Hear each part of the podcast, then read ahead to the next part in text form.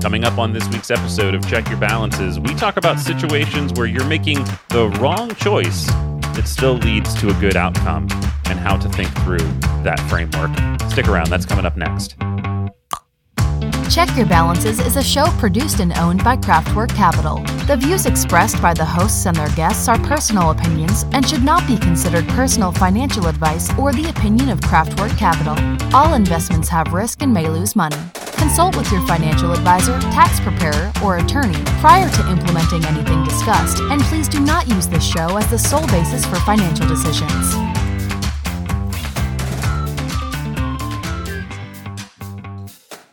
Welcome back to another week of Check Your Balances. I am Ross Anderson, joined as always by my friend and co host, Dan Maseka. Dan, great to see you. Great to see you as well. And you are enjoying a quiet house, I think, for the first time in a while. Is that not true? It is true. We had contractors in and out of the house for several months, uh, upgrading both of our bathrooms, which my wife likes to say saw the Nixon administration.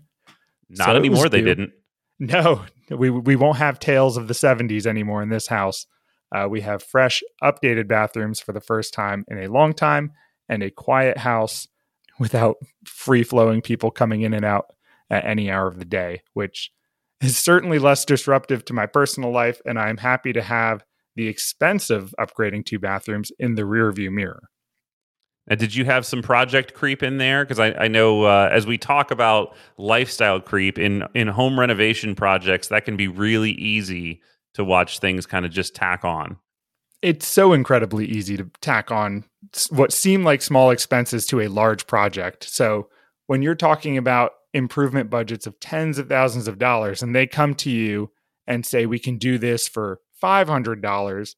that seems like such a small difference in the scheme of things that it's easy to sign off on them and just say, yeah, I, w- I would like that. We're doing it anyway. Why don't we go ahead and put this quality of item in instead of what we talked about or tack this onto the scope of work? When in isolation, a $500 decision or a $1,000 decision can be a huge expense that you would never take on. But just in the scheme of this big process, it just seems like such a throwaway decision that you do it. Uh, and it's it's so funny to put that into perspective. I think it kind of puts your and my philosophies in terms of how you and I spend money probably right at odds. Because I've always been this like buy once, cry once sort of mentality where I'm like, all right, if I'm going to do this, I'm going to do it right so that I don't have to do it again for a long time. Now, admittedly, I sort of regret that because I don't own the home where I bought once and cried a lot uh, because I spent a ton of money improving that home and it's not mine anymore. But uh, that being said, I feel like you've always come at it from the other side. Yeah, I've I've always tried to spend less and think I could get some longevity out of perhaps a less a lower quality product. Uh, now, admittedly, I think you've rubbed off on me a tiny bit, only because I have seen the downside of skimping on quality and have had to buy multiple times over the course of a period where I could have just had one good thing. So, I think meeting in the middle has probably been a, a productive process for us to take. That, that's probably fair. I'm sure a little bit of tension on both sides of that spectrum is is a healthy thing to have. Definitely. All right. So, speaking of decision making, let's talk about our our main topic for this week, which is whether your process and outcome are in alignment. So, when I think about a decision that I've made, whether this is financial planning, whether this is investing, etc., I really think of it on a matrix of four possible outcomes good decision making, good outcome, good decision making, bad outcome, bad decision making, good outcome, bad decision making, bad outcome, right? Now, obviously, that last one is where we want to be avoiding at all costs, making bad decisions and having bad outcomes. That's not where we should be. We'd like to focus on the right process, good decision making, good outcomes, but that's not always the case. And I've observed that it's really difficult when people are making poor choices that are leading to good outcomes. It it ingrains in them this incredibly destructive behavior in some cases or or potentially damaging behavior. And this came to mind reading the news because Fred Smith, the longtime founder and chairman of FedEx, is stepping down uh, next month. And it brought back up this old FedEx story of how Fred basically saved the company. And what he did, Fed, FedEx had a $24,000 fuel bill due at one point. And this is in their early days. They had $5,000 left. So the company was effectively insolvent, getting ready to go belly up.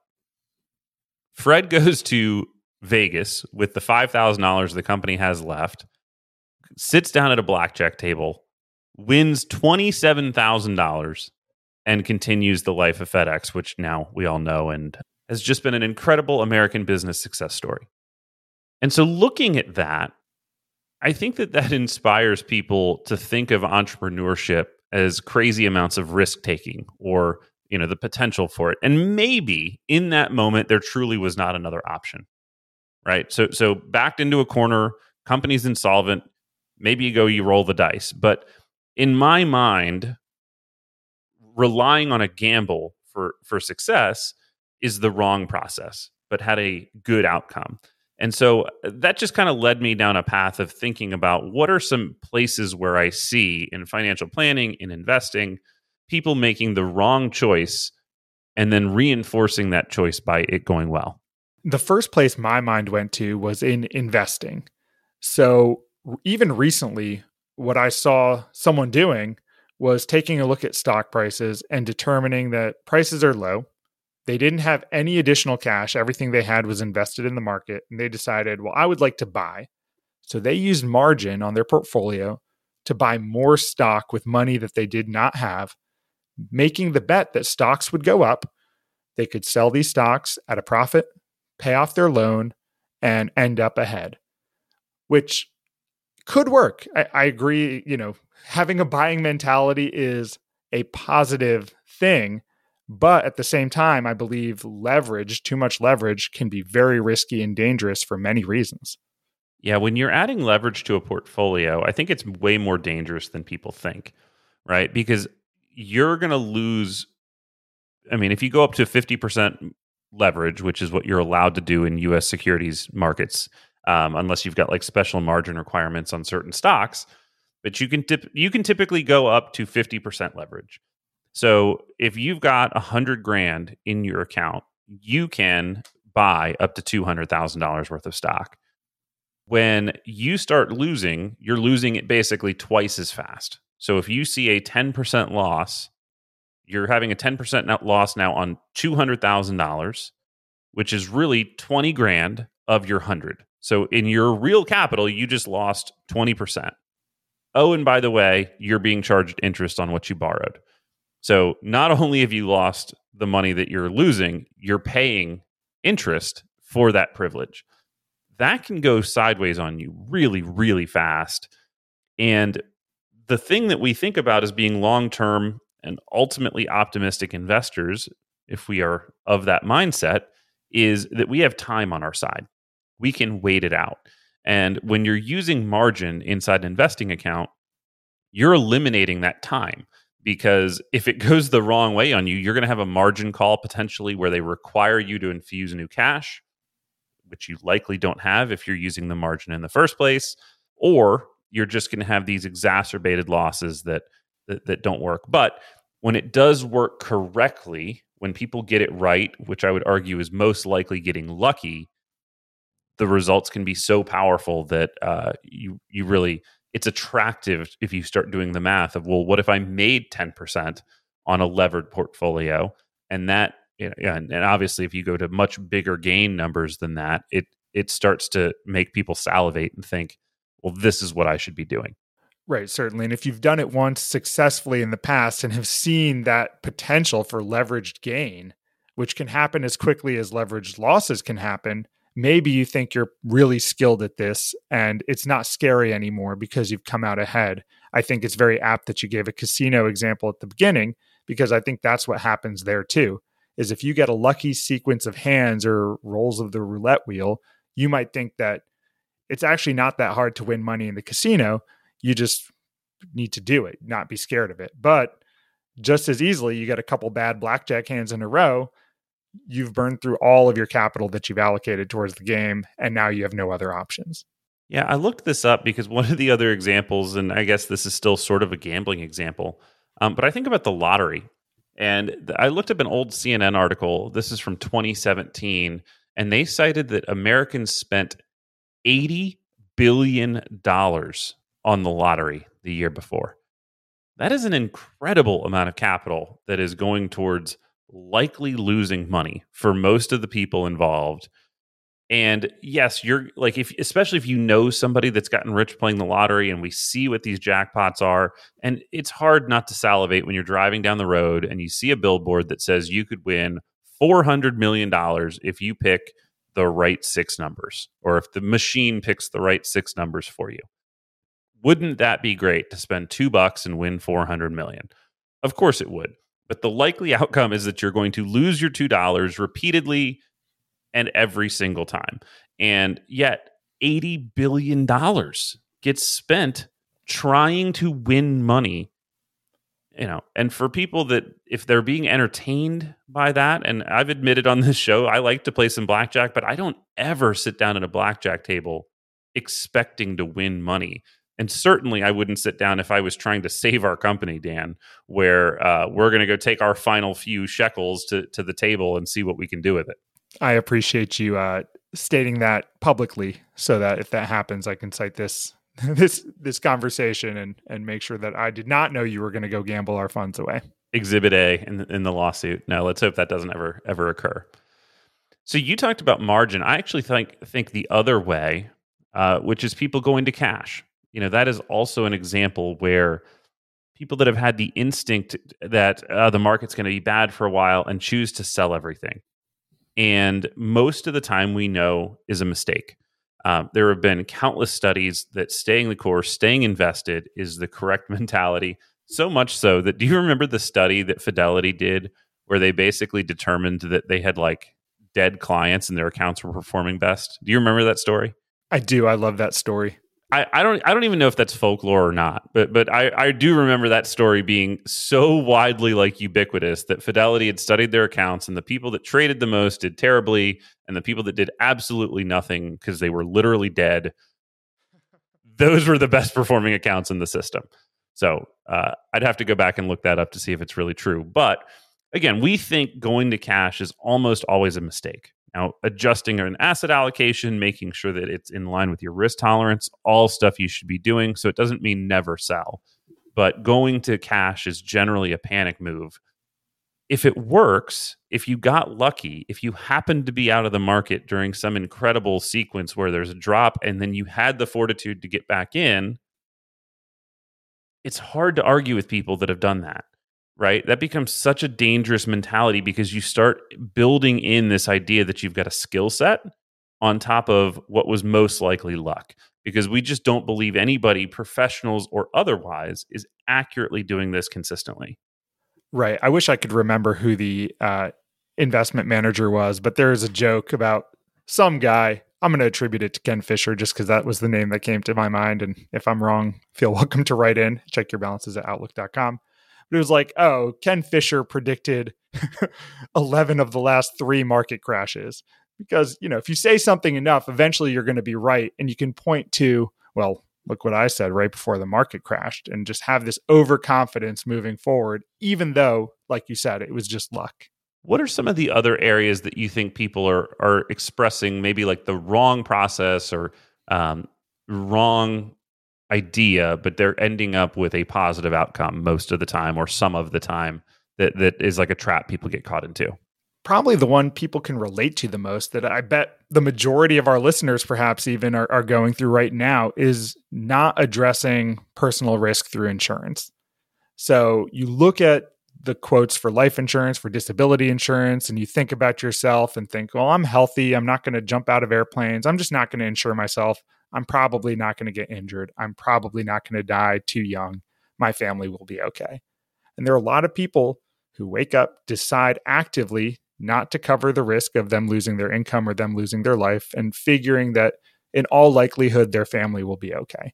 Uh, and I think for most of those people, they're probably right, right? The chances of dying during your working years or becoming disabled during your working years and unable to continue to earn is is less likely than that not happening. Yet, if it did happen, that would be a catastrophic event for your family. and you are ignoring just how massive that impact would be.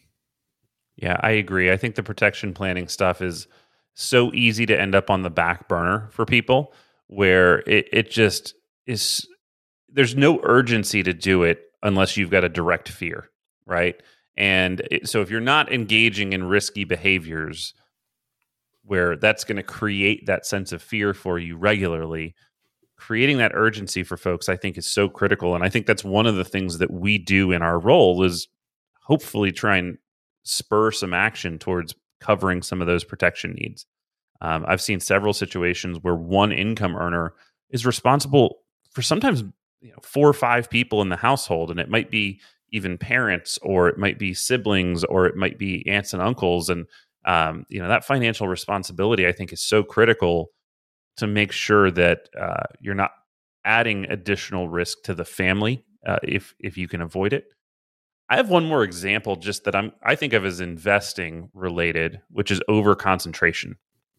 Now, some of the wealthiest people in the world are wealthy because they've been incredibly concentrated in a single stock holding, right? People like Buffett, Bezos, Bill Gates, Zuckerberg, right? Their wealth has been created and built through concentrated ownership. And so I think sometimes eh, there's this temptation for retail investors and individual investors to want to load up really heavily on one stock. Now, sometimes that's the company that they work for, and they are simply accumulating it really aggressively, uh, either through grants or options or simply the appreciation. Right, getting having the position get big the right way, quote unquote, is is when you just own it and it goes up a lot. Right, uh, but that diversification really does matter for for folks to kind of pare that back and not put all your eggs in that one basket but I think that's another area where when you see it work, quote unquote, with the wrong process, but the right outcome, it's so powerful that it becomes really tempting for people. These founders of large companies who are over concentrated in their own businesses have earned the right to be confident in their ability to generate value through their company.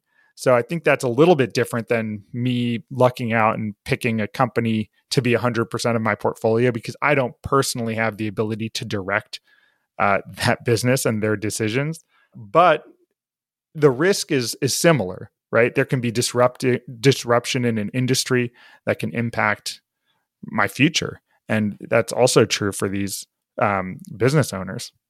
There's no doubt about it and it's it's really interesting. I think the the Fred Smith example kind of glorifies this like high high risk taking, high flying, bet it all, push the chips into the middle of the table, quite literally example.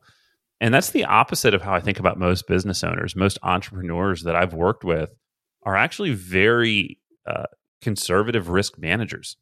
And yes, when you're when you're going to add some of your income to being a business owner or right if you if you're going to say I might take a lower income for a period of time to have this upside or I'm going to commit the investment there is risk inherently in that but I don't think of most business owners that you and I have ever worked with as being aggressive gamblers right I, I think it's very very calculated and in many cases more conservative decision making by, by a lot of standards Right. Very calculated risks that you can control. I'm willing to accept a lower income. I'm willing to accept a very different quality of life for a few years for the hope that I can build this into what I think I can.